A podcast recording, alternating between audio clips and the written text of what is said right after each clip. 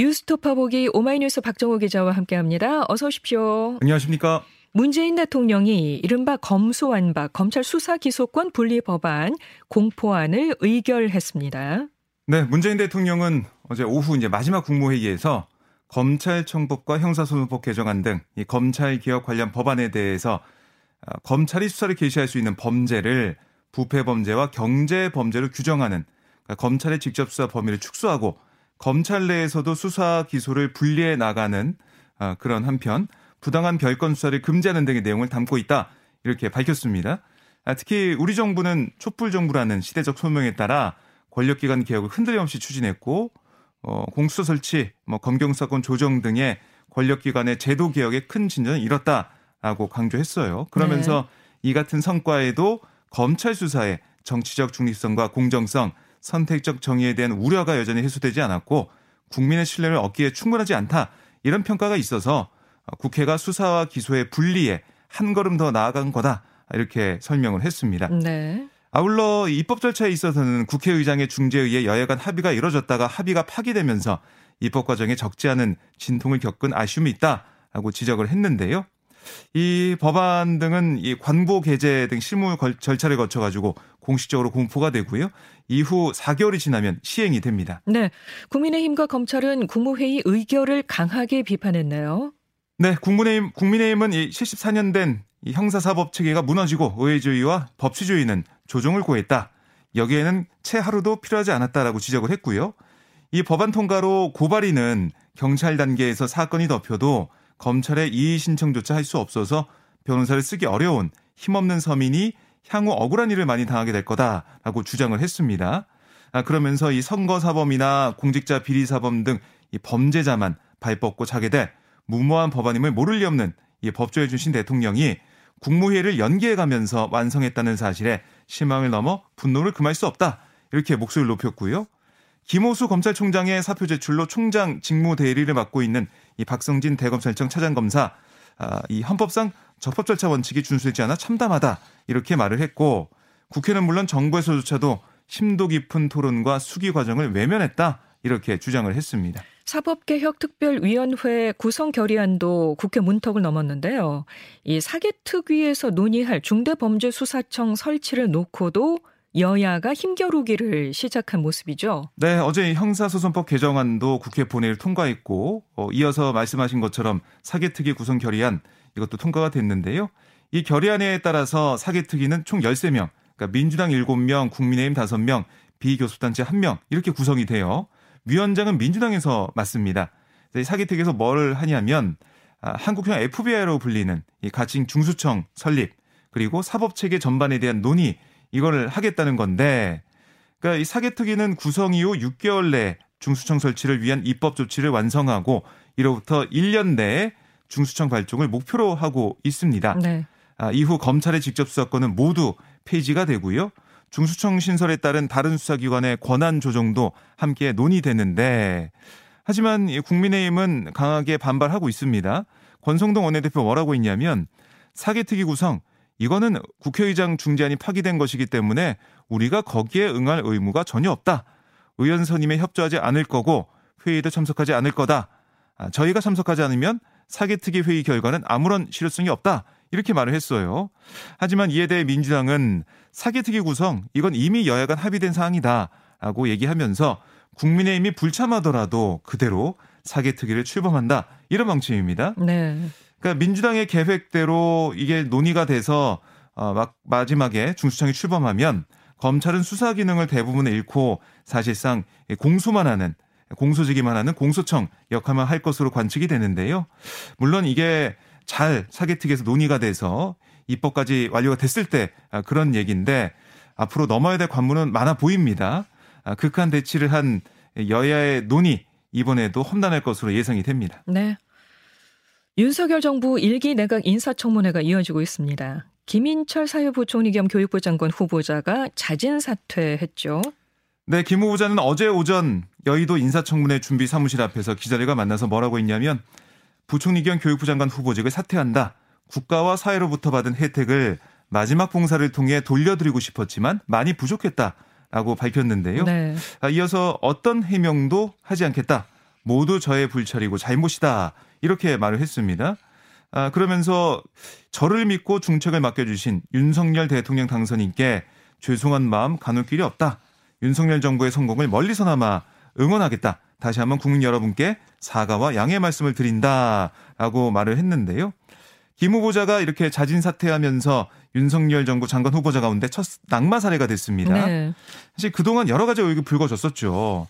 그러니까 이 자신과 뭐 부인, 아들, 딸 모두 풀브라이트 장학금을 받아서 미국 대학에서 일하거나 공부한 사실이 드러나 아빠 찬스, 남편 찬스 의혹이 일었고요. 이외에도 한국외대 총장 재임 시절 총학생회와 갈등을 빚고 학생들을 향해 막말을 해서 불통 행정 지적이 나왔습니다. 또 뭐 교비 횡령 의혹, 뭐 논문 표절, 법인카드 사용 의혹, 그리고 이 지도 교수, 논문 지도 교수일 때 방석집에서 그 논문 심사를 했던 그런 여러 가지 의혹들이 제기가 되면서 네. 어, 이걸 견디지 못한 상황이 된 거고요. 특히 아빠 찬스가 없게 하겠다는 윤석열 정부의 공약과 달리 바로 그 아빠 찬스 의혹 등으로 낙마하는 첫 사례가 나오면서 새 정부가 내세워온 이 공정 기조에도 큰 타격이 될 것 같습니다. 역시 아빠 찬스 논란에 휩싸인 정호영 보건복지부 장관 후보자의 인사청문회는 어제 열렸습니다. 네. 의혹들이 해소가 됐습니까? 어, 어제 보신 분들은 아시겠지만 정말 민주당 의원들과 정 후보자의 공방 하루 종일 이어졌는데요. 정 후보자는 두 자녀의 경북대 의대 편입학 경위 등 의혹에 대해서 문제될 게 없다. 아, 이렇게 자진 사퇴 의사가 없음을 거듭 밝혔고요. 국민 눈높이에 맞지 않는다. 이런 지적에 대해서도 사실에 기인하지 못한 눈높이다라고 반박을 하면서 윤석열 당선인이 내세우는 공정, 상식 가치에도 자신이 부합한다. 이렇게 주장을 했습니다. 아, 그리고 이제 국민의힘에서도 사퇴해야 한다는 목소리가 있는데 왜 고소하냐 이런 질의에는 도덕적으로나 윤리적으로나 문제될 게 없다. 저한테 씌어진 여러 의혹들을 밝히기 위해 이 자리까지 온 것 같다. 이렇게 답을 했어요. 네. 특히 어제 저녁에 정 후보자의 이 아들의 2017학년도 편입학 이 지원 서류가 제출됐는데요. 네. 확인해 봤더니 그러니까 불합격했던 2017학년도와 합격했던 2018학년도 서류가 정말 오타죄까지도 같은 이 복붙이라고 우리가 하죠. 복사에 붙여넣는, 붙여넣는 예. 네, 그런 수준이다라고 민주당은 설명을 했습니다. 네. 근데 이게 똑같은 서류인데 점수가 달랐어요. 2018학년도 점수가 똑같은 서류인데도 불구하고 2013년도보다 40점 이상 높았습니다. 어. 그래서 이거는 주관적 개입 없이는 설명이 안 되는 거 아니냐. 아, 이렇게 민주당이 주장을 했고 명백한 특혜가 밝혀진 이상 청문회 하는 게 더 이상 의미가 없다라고 주장하며 집단 퇴장을 했는데요. 청문회가 아니라 수사가 필요하다 이런 얘기입니다.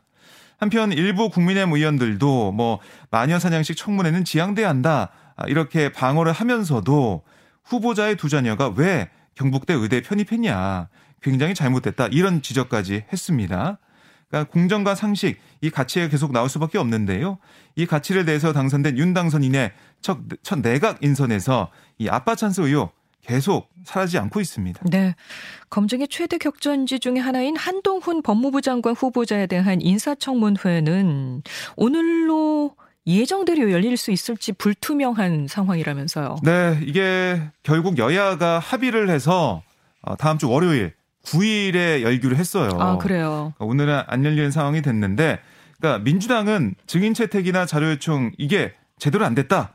그러니까 이게 그냥 청문회 열면 좀 맹탕 청문회 되는 거 아니냐. 아, 이 참고인 증인 다 나와야 된다 이렇게 얘기를 했고요. 어, 그리고 이 배우자 자녀 등의 가족 관련 사항 일체 자료 제출 거부가 되고 있는데 이거는 검증을 받지 않겠다는 거다라고 비판을 했습니다. 반면에 국민의힘은 이미 증인 참고인에 대한 합의가 이뤄진 사안이다. 예정대로 청문회 해야 된다. 이런 입장을 밝혔는데 결국 뭐 여야가 9일 아, 다음 주 월요일에 하기로 다시 합의한 상황이 됐고요. 한편 오늘 이종섭 국방부 장관, 이정식 고용노동부 장관, 조승환 희양수산부 장관 후보자 인사청문회가 열리게 됩니다. 네. 대통령직 인수위원회가 윤석열 정부 국정 운영의 근간으로 삼을 비전과 110개의 국정과제를 발표했습니다. 네, 인수위는 먼저 이 새 정부 국정 비전 이걸 다시 도약하는 대한민국 함께 잘 사는 국민의 나라 이렇게 정했고요.